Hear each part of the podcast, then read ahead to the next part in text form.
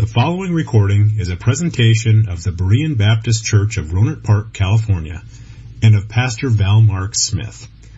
We are an independent Baptist congregation committed to the accurate presentation of the historical doctrines of the faith.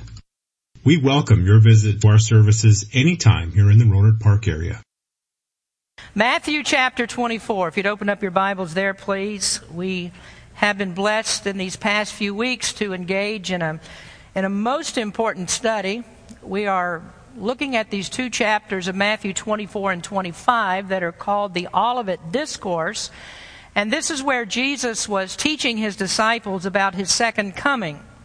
And the important thing for them at this particular point in Jesus' teaching is for them to understand that the time for the kingdom was not then. It wasn't in his first advent, but most assuredly, they needed to know this, and you need to know it as well, that there is coming a time when Jesus will have a messianic kingdom, a literal kingdom on this earth. That is coming. But this coming kingdom of Jesus Christ is not one that's going to be characterized by a baby that's born in a manger. It's not going to have Herods who are who will have to inquire diligently of wise men where the king might be found. But rather, when Jesus Christ comes, he comes in stunning power and glory so that no one is going to miss him when he comes again. It's not going to be obscure.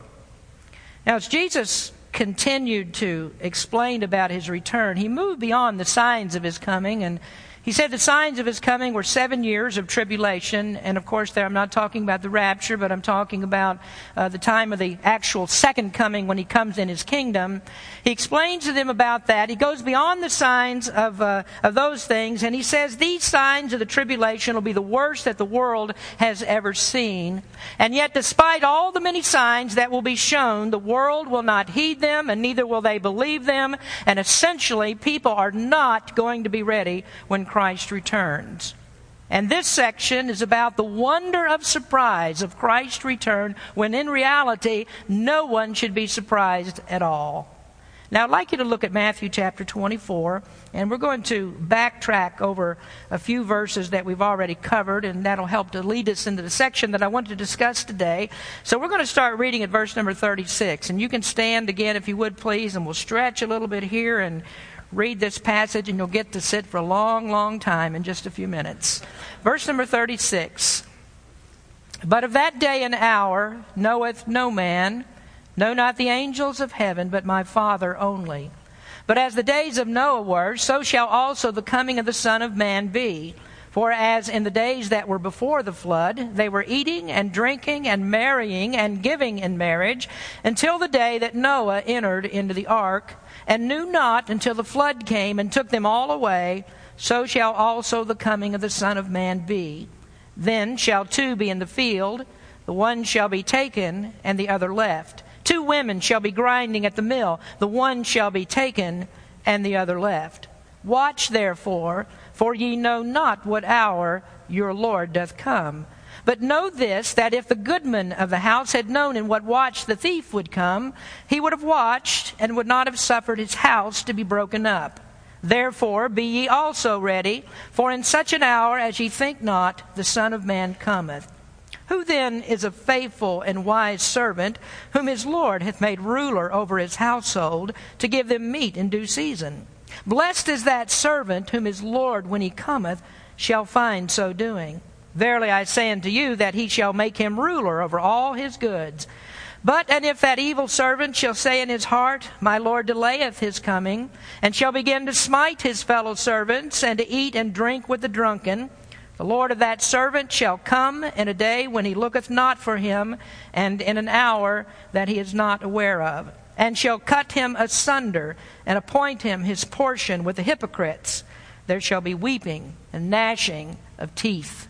Father, thank you for your word. Help us, Lord, as we look into this passage today to really understand how important it is to watch and to be ready for your return. We just give you praise in Jesus' name. Amen. You may be seated. Now, if you'll notice verse number 42 again, we see these words Watch, therefore. And I always tell you, as so many preachers do, that when you see the word therefore, you need to find out what it's there for. And the word therefore always tells us that a conclusion is about to be reached. And in this particular passage, he says to watch, therefore, because you need to watch and be ready because you don't know the hour that Jesus is going to return. And what Jesus is pointing out, of course, is the suddenness of his coming. There are two examples that precede verse number 42 and two examples that follow. And the key word that hinges between these four examples that Jesus gives about this suddenness of his return is that word watch. That is the Greek word gregoreo. It's the same word from which the Spanish and the Italians get the name Gregorio, the same one that in English is translated as Gregory. And so, if your name is Gregory, you might not have known this, but your parents actually gave you a Bible name. That name means to watch. And so, the command here is to watch, to be ready, because no one does know the hour that Christ will return. Now, as you know, if you've been with us in these series of messages, I, I, have consistently pointed out that this chapter is not talking to us about the rapture, although there are many people that take these verses and apply them to the rapture. This is after the rapture, and we know this because Jesus says in verse number 29, immediately after the tribulation. The rapture comes before the tribulation, so he's not talking here about the rapture. And I wanted to be clear about that, and I wanted you to understand the context in which Jesus is speaking. But also, I, I do think that it's fair for us to make some analogies here so that we can actually switch between the rapture and the second coming of Christ and say that there are certain characteristics that are very much alike. In neither case are people going to be ready when Christ returns. Now, as I said, there are four illustrations in verse 37 through verse 51, and they speak of the suddenness of Christ's return, about watching and being ready. And the first one that Jesus gave was the example of Noah. He said it's going to be like it was in the days of Noah, that people were not ready when God sent the flood. That even though Noah had spent 120 years preaching and warning people about the coming destruction, yet people went on as if Noah didn't preach at all. And uh, during the time of the flood, they even saw animals that were streaming to the ark, a very strange phenomenon, and yet they did not understand and they didn't believe that, that the flood was actually coming, that judgment was coming upon the world. And so the flood came and it swept them all away. And even with all the warnings, they were none the wiser. And Jesus said, when he comes, it's going to be like that. Whether it's the rapture or whether it's the kingdom. And either time, there are people that'll go about their business doing as they always did and not heeding the warnings. Then the second example he gave was of workers in the field and women that are grinding at the mill. And the point of that illustration is to tell us that there's coming a great separation. That people will be separated. The saved are going to be separated from the lost. One is going to be taken and the other one will be left. And I showed you that in the rapture that and the kingdom they're a little bit different in this respect that in the rapture the one that's left is going to go into the tribulation time the time of judgment of the tribulation. The one that's taken away is that believer in Jesus Christ who is caught up and that's the word rapture it's caught he is caught up to meet Jesus in the air but when we talk about the kingdom, the flip side happens, and that is that the one who is left is the one who goes into the glorious kingdom of Jesus Christ upon this earth. And the one that's taken away is the one who's taken away to eternal judgment, where he's going to spend eternity in hell.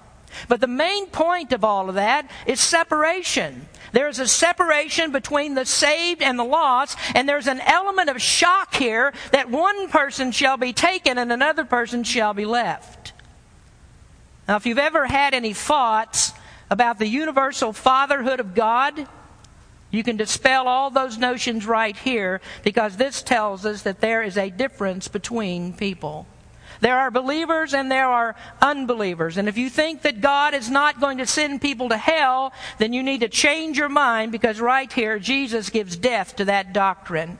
This text says that God is going to separate people. Believers are separated from unbelievers. And if you look down at verse number 51, you'll see that unbelievers are taken away into torment where Scripture says there's weeping and gnashing of teeth. Well, we move, need to move on in our outline, and we're going to discuss this last section of this chapter, and we're going to see what the Lord says about watching while we wait for His return. And today I want to give you three reasons that you need to watch for the Lord's return. Number one, is that we must watch in order to be prepared. Now, very simply, watch so that you're not caught off guard. Watchfulness actually signals preparation. And Jesus repeated this that you need to watch because you're not privy to any kind of information that tells you when he's going to return. And he follows that with a third illustration by comparing his return to the surprise of a thief that breaks into a house. Now, I find this illustration particularly interesting because there are four other times in Scripture where the return of Christ is compared to a thief. Uh, let me give you those four references rather quickly. 1 Thessalonians chapter 5 verses 2 and 3. For yourselves know perfectly that the day of the Lord so cometh as a thief in the night. For when they shall say peace and safety, then sudden destruction cometh upon them as travail upon a woman with child, and they shall not escape. 2 Peter 3 verse 10, but the day of the Lord will come as a thief in the night, in which the heavens shall pass away with a great noise, and the elements shall melt with fervent heat. The earth also and the works that are therein shall be burned up. In Revelation 3, verse number 3, Jesus said, Remember therefore how thou hast received and heard, and hold fast and repent. If therefore thou shalt not watch, I will come on thee as a thief, and thou shalt not know what hour I will come upon thee. And then in Revelation 16:15, Behold, I come as a thief. Blessed is he that watcheth and keepeth his garments lest he walk naked and they see his shame. And walking naked and seeing the shame is the same thing as saying totally unprepared. Now, you can see that there is a mixture of references here. Some of these references refer to the rapture, some of them refer to the timing of the kingdom. But the operative thing here in both of these is watchfulness. Watchfulness, because it is impossible to know when a thief is coming. A thief never announces his arrival. He's not going to send you a note that says, I'm going to be there at 3 a.m., so please leave out the milk and the cookies. A thief comes by surprise, and that's the genius of thievery, I would suppose. Well, you see here that Jesus is using just a very common illustration. It wasn't his purpose to, in this last teaching opportunity, to try to confuse his disciples with very deep theological questions. He just talks about a thief, and they would recognize what he's talking about. Now, I'd like to take just a second here to talk to you about thieves.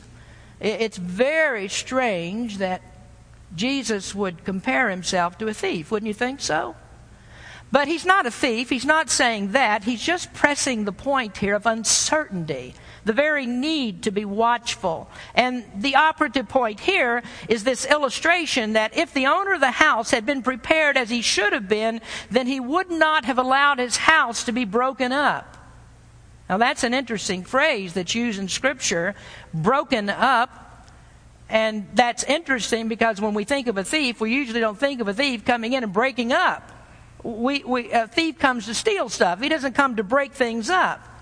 And so, what does that mean? Well, the original Greek says this that the man of the house would not have allowed his house to be dug through. He wouldn't allow his house to be dug through. And this is what thieves would do. They would often dig through the sides of those clay houses to gain entrance. And when they did that, it would leave a horrible mess in the house. And that dig through method coming into the side of the house was what they would often do when they wanted to stay away from the traffic that was on the street so the thief wouldn't be seen trying to gain entrance into the house. But of course, that's a very noisy method. And so when they wanted to be quiet, perhaps if the owner was at home, they wouldn't dig through the side of the house, but they would try to gain entrance through the door. Now, I want you to listen to the Old Testament law concerning thieves breaking into houses. And those of you that are thieves, you might want to remember this. Uh, this is about thieves breaking into, the ho- breaking into houses, and some of you Second Amendment gun owners, you'll also like this very much. Exodus 22, verse number 2.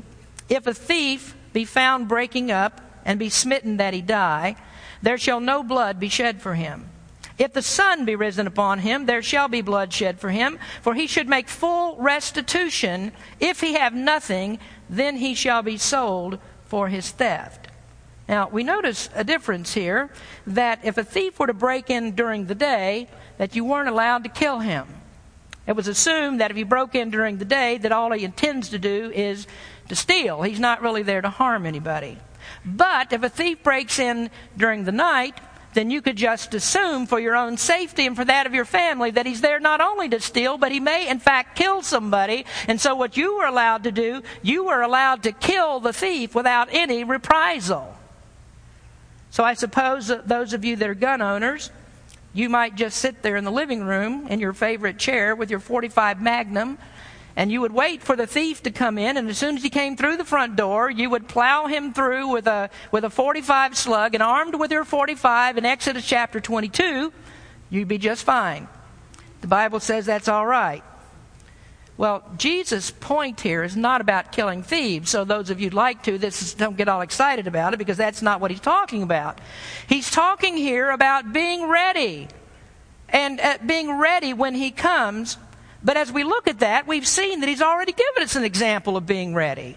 Why does he keep going through this? Why does he repeat this? He's already given us the example of Noah. That's about being ready. Why this thing about a thief and a thief breaking up? Well, the reason for this is because in this illustration, there's a new dimension that's been added. What does a thief come to do?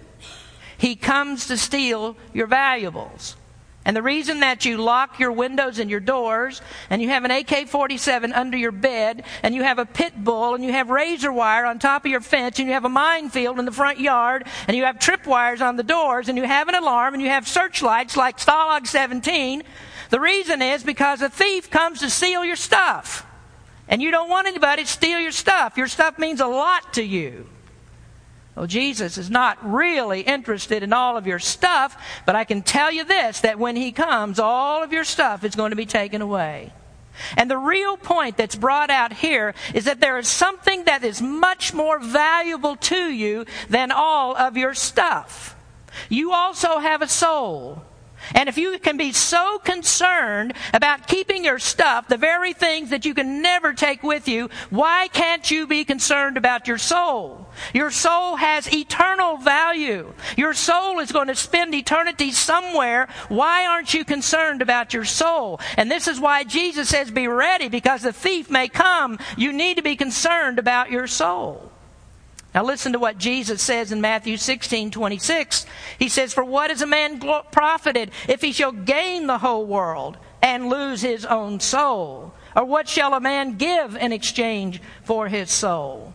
In Matthew 6:19 he said, "Lay not up for yourselves treasures upon earth, where moth and rust doth corrupt, and where thieves break through and steal, but lay up for yourselves treasures in heaven, where neither moth nor rust doth corrupt, and where thieves do not break through and steal. For where your treasure is, there will your heart be also."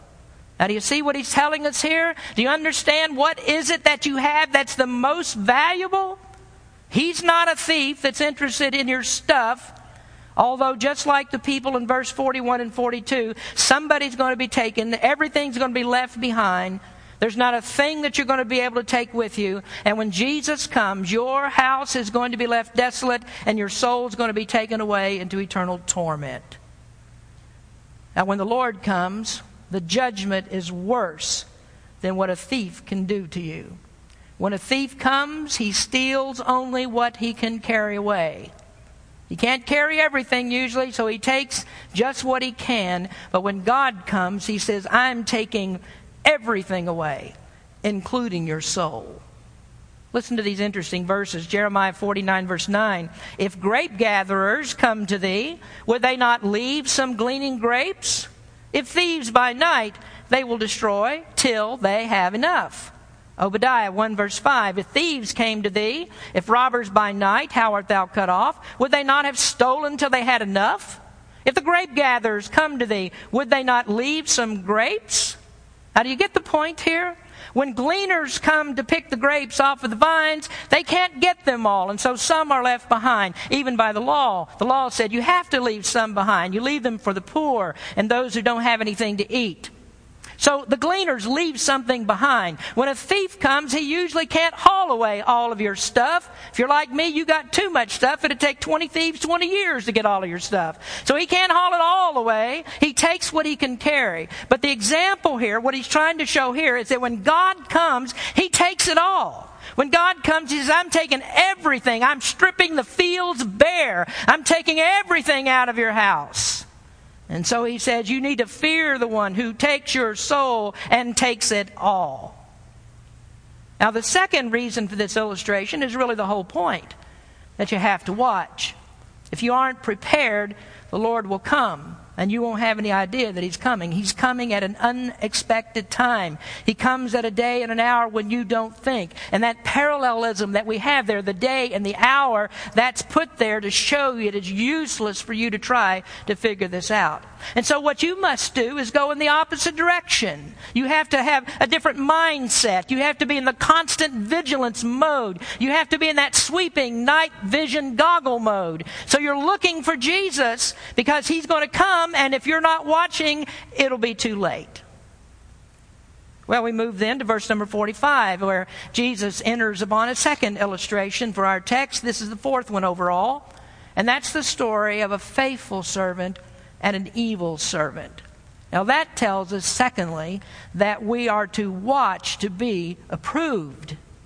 Now, let's split it up into two parts because it's obvious here that one of these servants is a Christian, the other one is not. And so, first we'll look at the Christian. This is the one who is faithful. This is the servant of God who's always looking to be approved by his master. Verse number 45. Who then is a faithful and wise servant, whom his Lord hath made ruler over his household to give them meat in due season? Blessed is that servant whom his Lord, when he cometh, shall find so doing. Verily I say unto you, that he shall make him ruler over all his goods. Now, the story is about a wealthy man who has servants, who has slaves, and he goes away and he leaves a trusted servant in charge of his household. Now, we'll skip to the chase here rather quickly. The obvious thing here is this refers to God. More particularly, it refers to the Lord Jesus Christ. And it's important for us to understand that the servant that's spoken of here actually means a slave.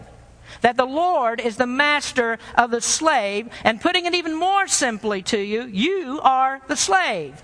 And Christ is your master, and your master, the Lord Jesus Christ, is gone at the present. He's not here in the world, physically and bodily. He's gone in the present, and his house is the earth. And you have been left in charge of his house. You are a steward over the Lord's house. Now, some take this to mean the pastors of churches, the ministers in the churches. I think it applies to every person who is a child of God. That all of us are God's people, all of us are stewards, and we are put in charge of running the affairs of Christ while He is away. Now, some of you are very good at that, some of you are not so good. Some of you take your responsibility very seriously, and some of you are about as useless as udders on a bull. What does it actually mean? You know, I get that. Uh, what does that actually mean? To watch for the Lord's return. Well, we do believe that He's going to return. We have the expectation that He will return. What does that actually mean to watch for Him? Do you go outside and look up all day long and see if He's coming back? Do you have a telescope in your bedroom window and you stare at the sky at night and you hope to get a glimpse of somewhere up there Jesus is making plans and he's on his way back? It'll take a while to get here, but he's coming, and so we got to look for him. Is that what he means? Well, he's not talking about watching in that way. When the Bible talks about watching for the Lord, it means for us to be busy about his work. It means for us to exercise throughout our lives the, the, the, the gifts of the Spirit. You can read those in Galatians chapter 5 verse 22 and other places where it talks about the gifts of God's Spirit. And we are to be faithful to exercise the gifts that God has given to us. And the Bible says that when you do that, when you are, when you are practicing those things, you are actually watching for Him. And what you are supposed to do is to do the very same things that the Master would do if He was here.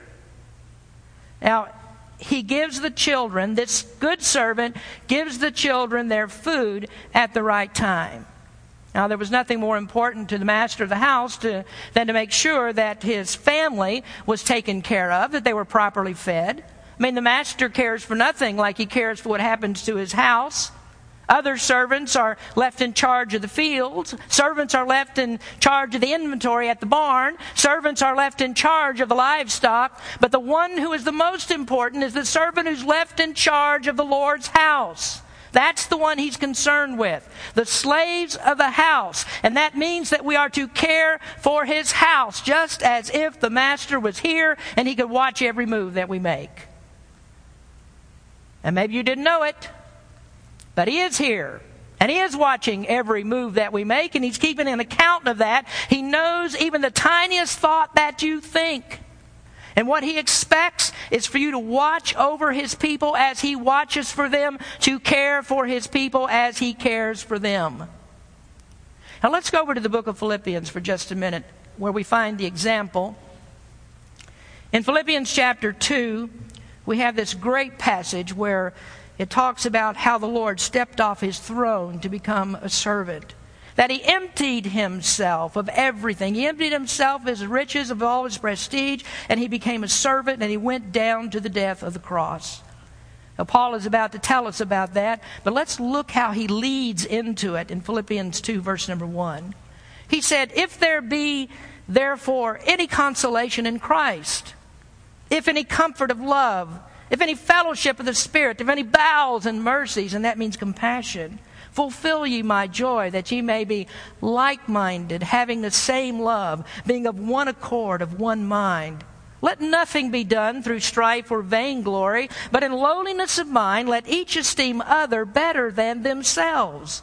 Look not every man on his own things, but every man also on the things of others. Now, there are some verses that you can compare yourself to. Are you that kind of servant? Is that the way that you watch for the Lord? Are you more concerned about your comfort and what happens to you, or are you more concerned about the needs of others? A servant always puts the needs of others in front of himself. He always serves others before he serves himself. Well, last month we had a great example of how to watch for the Lord. Eric was in the hospital, and uh, Lucy was there with him every day. And she told me that before she could even ask, there was somebody on their way to pick up her kids and to take care of them. And the ladies had put a network together to take care of those kids for as long as it took so Lucy could be with her husband at the hospital. That's how you watch for the Lord. People like that are approved by the Lord because they show the same compassion that he showed. Last month, it's Lord's Supper time, I talked about visiting Jack Campbell at the nursing home. Have you been? Have you prayed for him? Have you even thought about him? Did you know that there are just a few members of Berean Baptist Church that even bother to pick up a prayer page every week where they can see the names of people that we're praying for and to pray for them? Have you done that? Are you approved by the Master by watching for his children? Are you watching for him in that way? You know, it seems that there are some of you that can take church or leave it. You come or you don't come. You don't have very much interest in the people of the church and what's going on in their lives. There is no approval for the watchman unless there is the practice of people actually watching over others. This is the way that you do it. Now, glance over to chapter 25 and verse number 44. We're going to get to this a little bit later on in another message, but here it beautifully illustrates this point. And I'm not, I'm not going to read the whole context of this, but you'll pick it up rather quickly. That these are people, it's talking about people who stand in judgment before God and they are not faithful servants. They haven't helped others. And in verse 44, then shall they also answer him, saying, Lord, when saw we thee an hungered, or athirst, or a stranger, or naked, or sick, or in prison, and did not minister unto thee? Then shall he answer them, saying, Verily I say unto you, inasmuch as ye did it not to one of the least of these, ye did it not to me. If you ignore God's people, then you ignore Jesus Christ. So, how do you watch for Jesus? You take on the responsibility of helping others.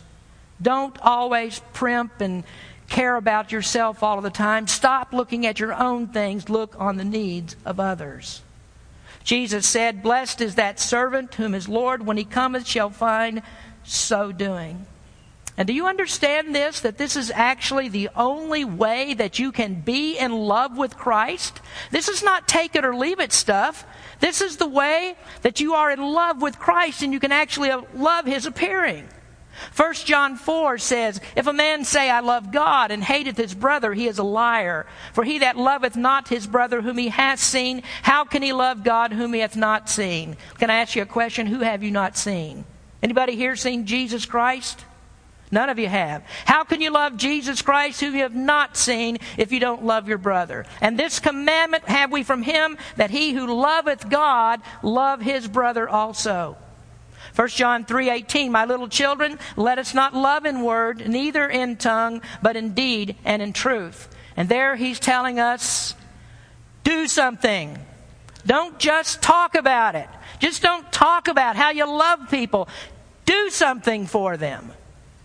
2 Timothy 4, verses 7 and 8, Paul said, I have fought a good fight. I have finished my course. I have kept the faith. Henceforth, there is laid up for me a crown of righteousness, which the Lord, the righteous judge, shall give me at that day, and not to me only, but listen, all them that love his appearing. If you love Christ appearing, what you will do is to lay up treasures of righteousness in heaven. How? By doing what Christ would do, by loving people the way that Christ loved them. 1 John chapter 2 And now, little children, abide in him, that when he shall appear, we may have confidence and not be ashamed at his coming. To be ashamed is to be unprepared, unapproved, unfaithful, unaware. The question is are you watching to be approved? Now, there's another aspect of the Christian that I want to talk to you about for just a moment. A second aspect of the approved faithful watchman is that you also have to watch your behavior. Now, service is the way that you, you love other people. Service is the way that you watch for the Lord. That's primary. But the Bible also says that you must watch yourself. You are to look to yourself, consider yourself. Now, pay attention to me. This is not about loving self. This is about making sure that you are what you are supposed to be. Galatians 6 1 says, Brethren, if a man be overtaken in a fault, ye which are spiritual, restore such a one in the spirit of meekness. Now that's love. That's taking care of your brother. That's watching for the Lord. And he follows that up with considering thyself, lest thou also be tempted. You know, there are some of us who think that we are able to solve everybody else's problems. That we've got it all under control. We can tell everybody else what to do. We know how to solve their problems. And we are living on such a high spiritual plane that we can never be tempted. Never be tempted.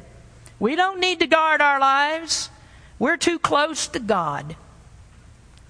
Look to yourself. Look to yourself as a witness. Do you shine for Christ? Or is there no light in your cubicle at work? In a week, or rather three days, rather, and on the 20th, Wednesday night, we're going to be doing some witnessing. That's a good time to shine. That's a good time to watch for Jesus Christ. Do you spend more time worrying or praying? Are you tender in Sunday school, but you're a shrew to your wife, your husband at home? Do you text and tweet and post anything that would say about you? This is not a Christian. This is not a way a Christian acts. If so, you're not watching for Jesus. What about the grace of giving? Do you support your church? Or do you care that whether the Berean Baptist Church is here at all to preach the gospel to help others and show others how to watch for Jesus Christ? What about your fellowship? Have you looked to yourself in fellowship? Would you rather spend time with people at work or would you rather spend time with God's people? Wh- which is the most fun? Which do you enjoy the most? Now, if you're going to be ready when Christ comes, you have to implement God's plan. You can't be a slacker and, and be a faithful servant of God at the same time. And so, what happens next? What if you are that faithful servant? Well, Jesus says that the faithful servant is made a ruler in the house of God. Now, that just simply means approval. You are approved. Watch to be approved. But then we have the other guy. This is the evil servant. And this one draws us right back into the central illustration of the passage, and that's the need to be prepared and the need to be approved. The, this is a person who is not watching, and not watching is disastrous. Number three, the reason that you need to watch is to watch to avoid being punished. Now, that's the whole thing, isn't it? The whole purpose of watching is to avoid what's going to happen to the entire world without Jesus Christ. Verse 41 says there's that day of separation that's coming, and when you look around you, you can see that most people are not ready for that day of separation. They have no idea that it's coming.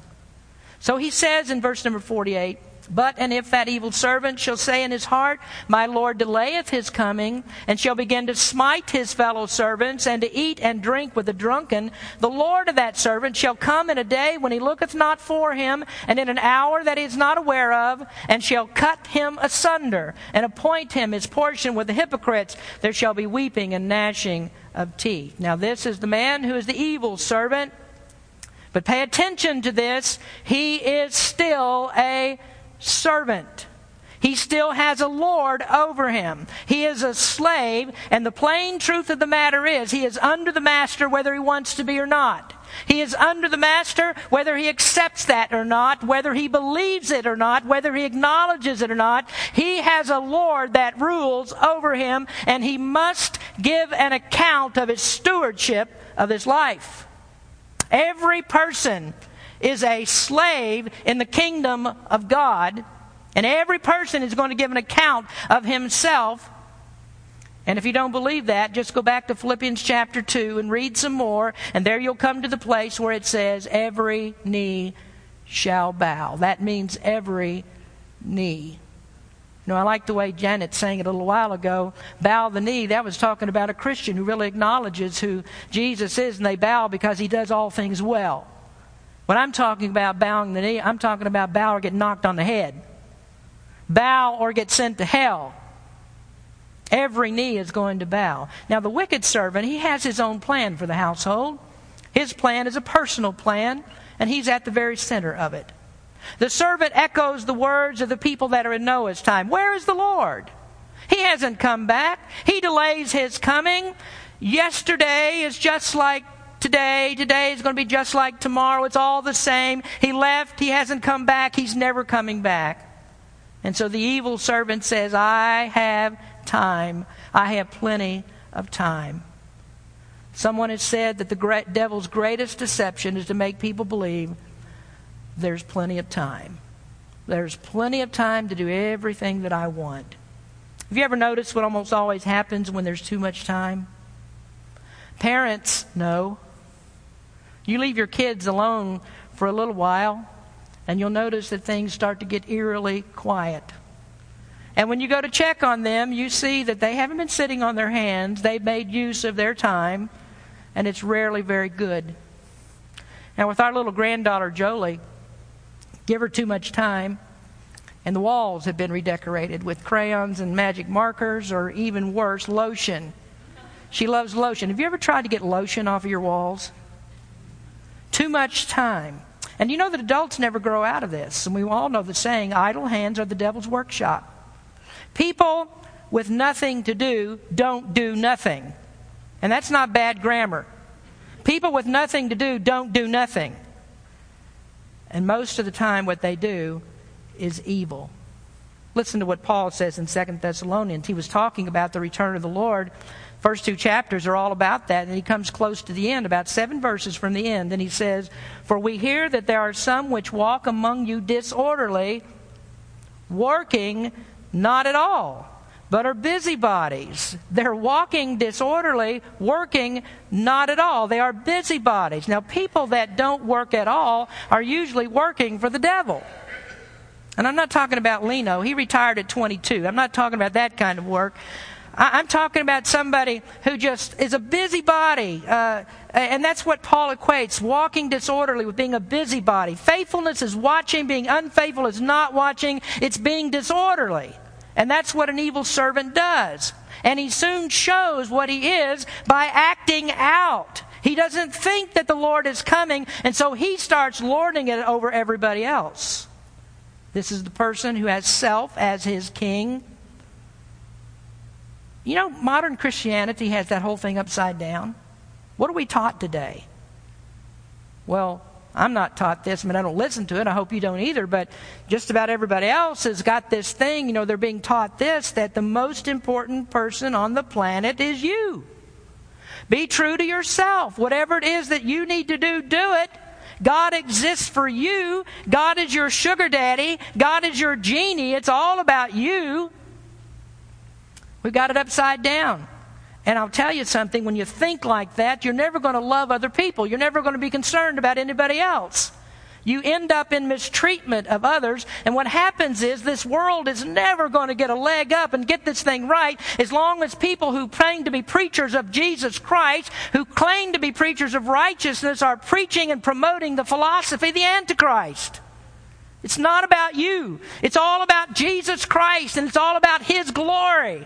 And everything points to Jesus Christ. And if you don't get that right, you'll never get anything right. Now, whether you like it or not, every person belongs to the Master. And when you mistreat anybody, you're mistreating God's property. You ever thought about that? When you get mad at somebody on the other side of this room and you've got this thing against them and you've cut them off, and heaven forbid that you've defriended them on Facebook, I mean, you, you have trounced on the master's property. And let me take that a little bit closer to your home. The last time that you and your wife had a knockdown drag out in front of the kids, those are activities of people who are not prepared. People that are not watching. This is what the evil servant does. He's not watching. He doesn't treat the household the way that the master treats the house.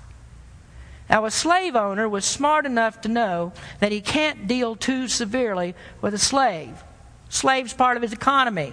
He's invested in the slave. And so if he beats a slave to the point that the slave can't work, then he's no more profit to him. What good's the slave?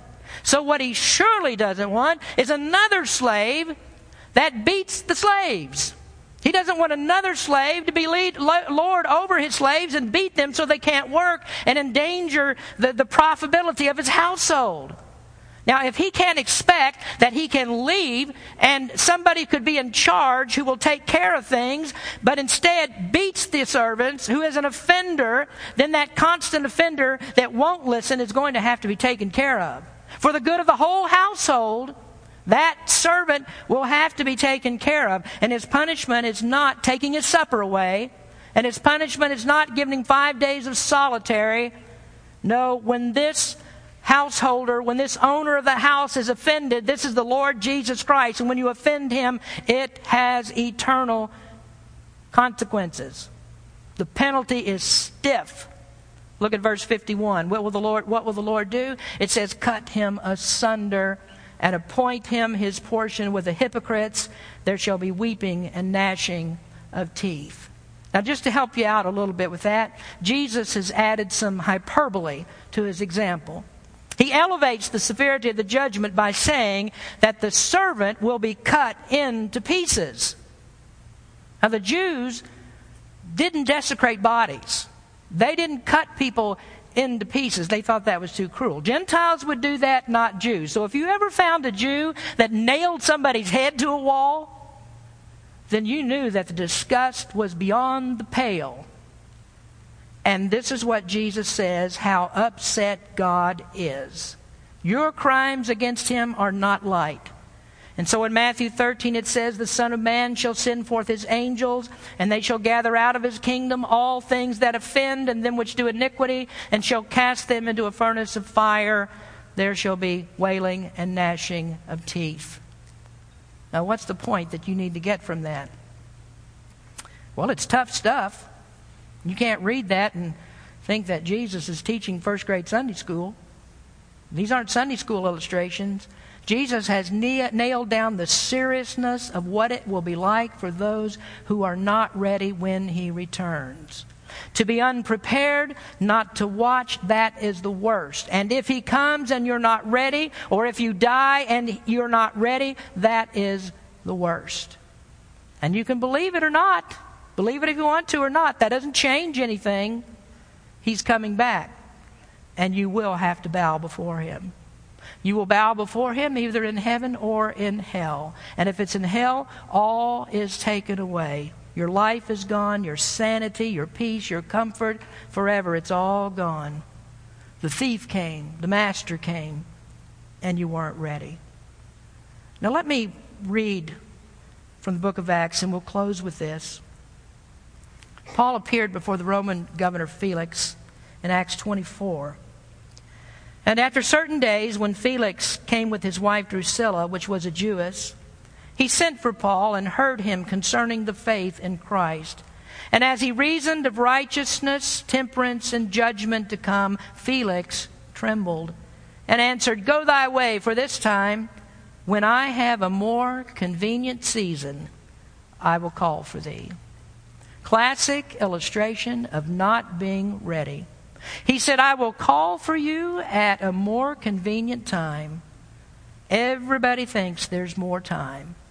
The Lord has delayed his coming, so we have got time. It hasn't started to rain yet, and so we've got plenty of time. And they go on today just like they did yesterday. Felix never found time. Noah was there with the ark, and Felix was not going to get in. Paul was there with the gospel telling him it's heaven or hell, and he wasn't going to believe. And so for 2,000 years, Felix has been in hell thinking he should have said, This is the best time. Please tell me how I can be saved today. Now, was that you? Are you waiting for another time to believe? Are you waiting for a more convenient time to believe? And if you do that, you're going to be in the same place as those who are outside of the ark. And you're going to be in the same place as the one who's taken in the field. And you'll be in the same place as the evil servant. And you'll be in the same place as Felix, who never trembled nearly as much as he should have. Don't let that be you.